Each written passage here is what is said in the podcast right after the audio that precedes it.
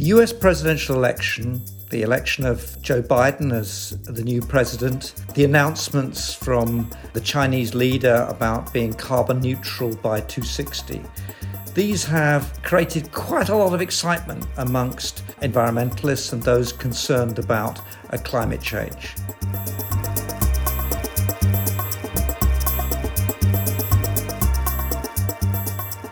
There's a sense that this could be a new beginning and that for all the failures in the past, uh, the chances of a new global climate agreement building on the Paris Agreement and the prospects for COP26 in Glasgow in November 2021, uh, these all look really a lot brighter than they did just a few weeks ago, or indeed when uh, Trump's threat to withdraw the US from the Paris Agreement took effect just at the pivotal point of the US election. So, the question that I want to ask is whether, in fact, COP26 is going to be the breakthrough that everybody, of course, hopes for, and whether these sorts of top down global climate agreements are really going to cut through the emissions and really get us back onto a serious, sustainable economic path. So, to do that, I want to start by looking backwards, how we got here, and what lessons we can learn from what's happened to us so far. I then want to take us to the game in Glasgow, what's at stake, where the main parties are, and then I'll ask the serious questions about whether, in fact, COP26 will really make a difference, uh, what the risks are associated with it, and what really needs to be done to address climate change.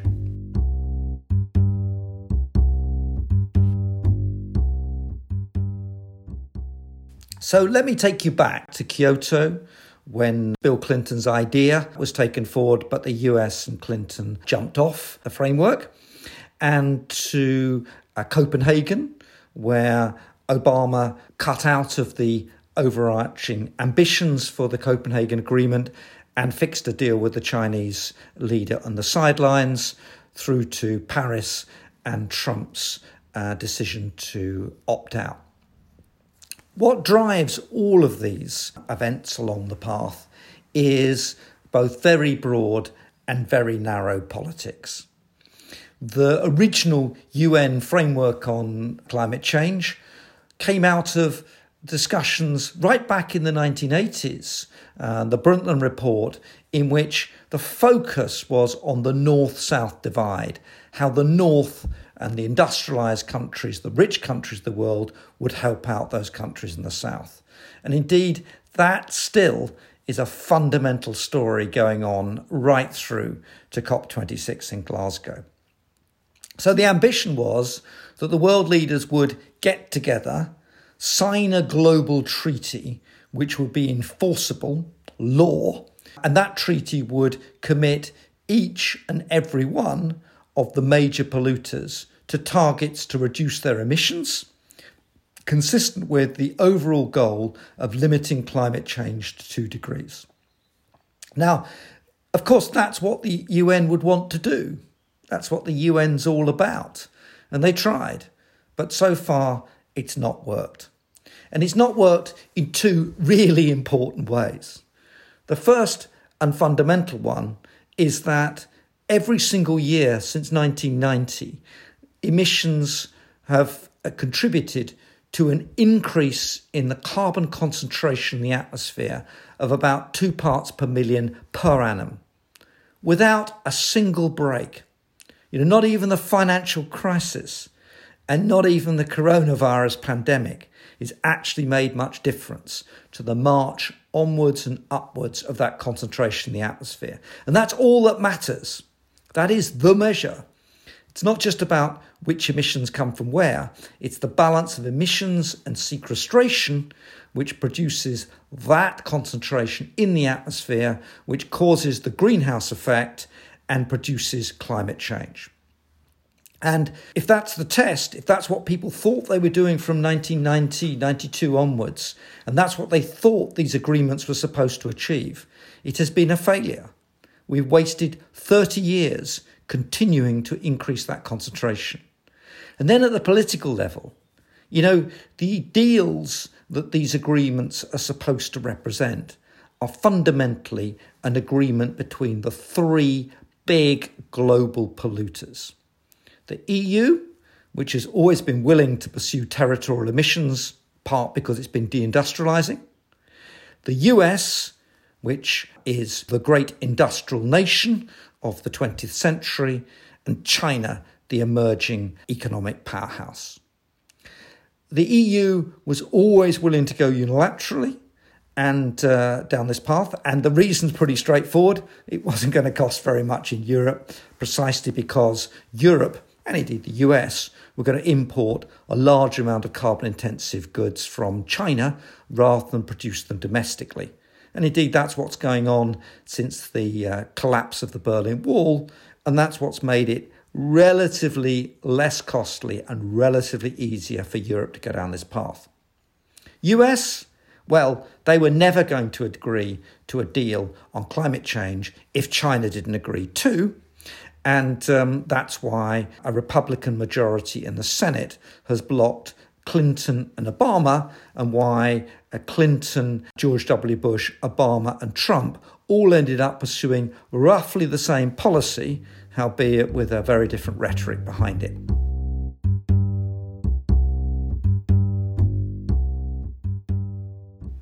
So that's the fallout from these agreements. The past has not been good. It's not a hopeful basis to look forward. But why might it work this time around? Well, the great hopes are that China and the US are going to come to the table and agree. And of course, the EU will come in the slipstream. So, what exactly are they going to agree to? The US is switching out of coal into gas and it will no doubt build lots of renewables going forward. China comes to the table with this commitment that it's going to be, quote, carbon neutral or aim to be by 260. And what does that mean? Well, I think it means that for the next 10 or 15 years, China is going to park the climate change issue and continue with its robust and continuous growth of the coal industry domestically and in the uh, states to which it's been lending financial support.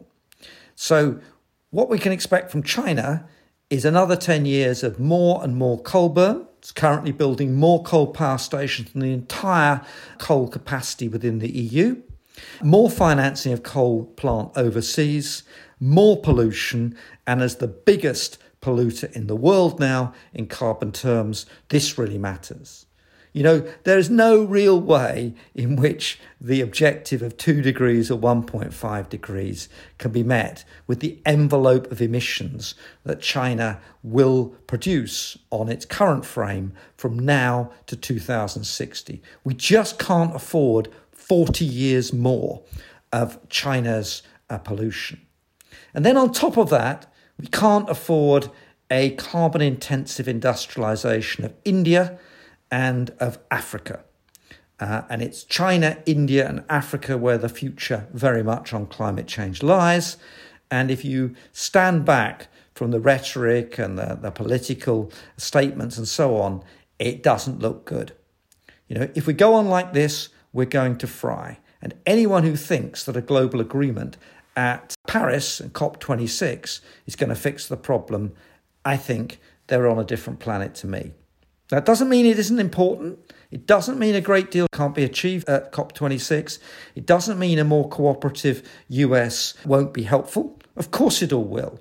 But ultimately, the challenge for Joe Biden is what his attitude to China is going to be on a very large number of different dimensions, all of which fit into the great geopolitical game of strategic dominance and trade and the South China Sea and the uh, position of Taiwan and the development of uh, Chinese military power. All of that's on the table alongside the trade issues. Oh, and climate change too. And uh, I think it's a little ambitious at this stage to get overexcited about the idea that all this lot's going to come to an amicable conclusion uh, anytime soon. There are huge bumps in the road. And of course, Obama and Clinton's problem was a Republican Senate that wouldn't ratify an international treaty. Well, that looks like being Biden's problem too, and it may or may not come good in the further elections in January. But in the midterm elections in 2022, and that's not that far away, uh, things could get tough again.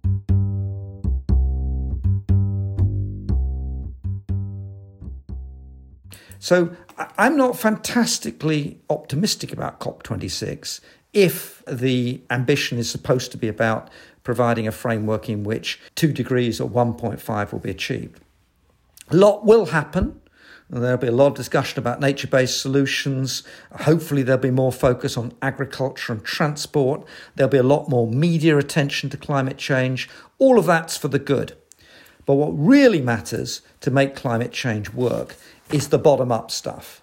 It's about technology, it's about uh, what people do unilaterally, it's about net zero targets for particular countries, provided, of course, they're on carbon consumption and not just on carbon production and just territorial emissions. You know, if countries around the world really want to stop causing climate change, then they have to look to the imports and they have to look at the really big issue about carbon trade. That's actually where COP26 could make a difference because the global game, the global geopolitics about climate change is colliding with the global game about trade, US China trade, of course, but more generally. And when we bring these things together, actually, at COP26, there's a glimmer of hope that we could usher in a new global trading regime, or at least make a start on it, which puts the environment at the heart of what's going on globally and not just uh, free trade, laissez faire, which has been the dominant feature in the WTO and what's gone before. So, yes, Giorgio, great idea at COP26. Yes, lots of ideas can come to the table, but the fundamentals remain. China, the US, that pivotal relationship, and how that may or may not unfold, not just at Glasgow, but over the coming decade. Will it be war or will it be peace, harmony, and a better, greener world? That's the question, and let's see what happens. Thank you.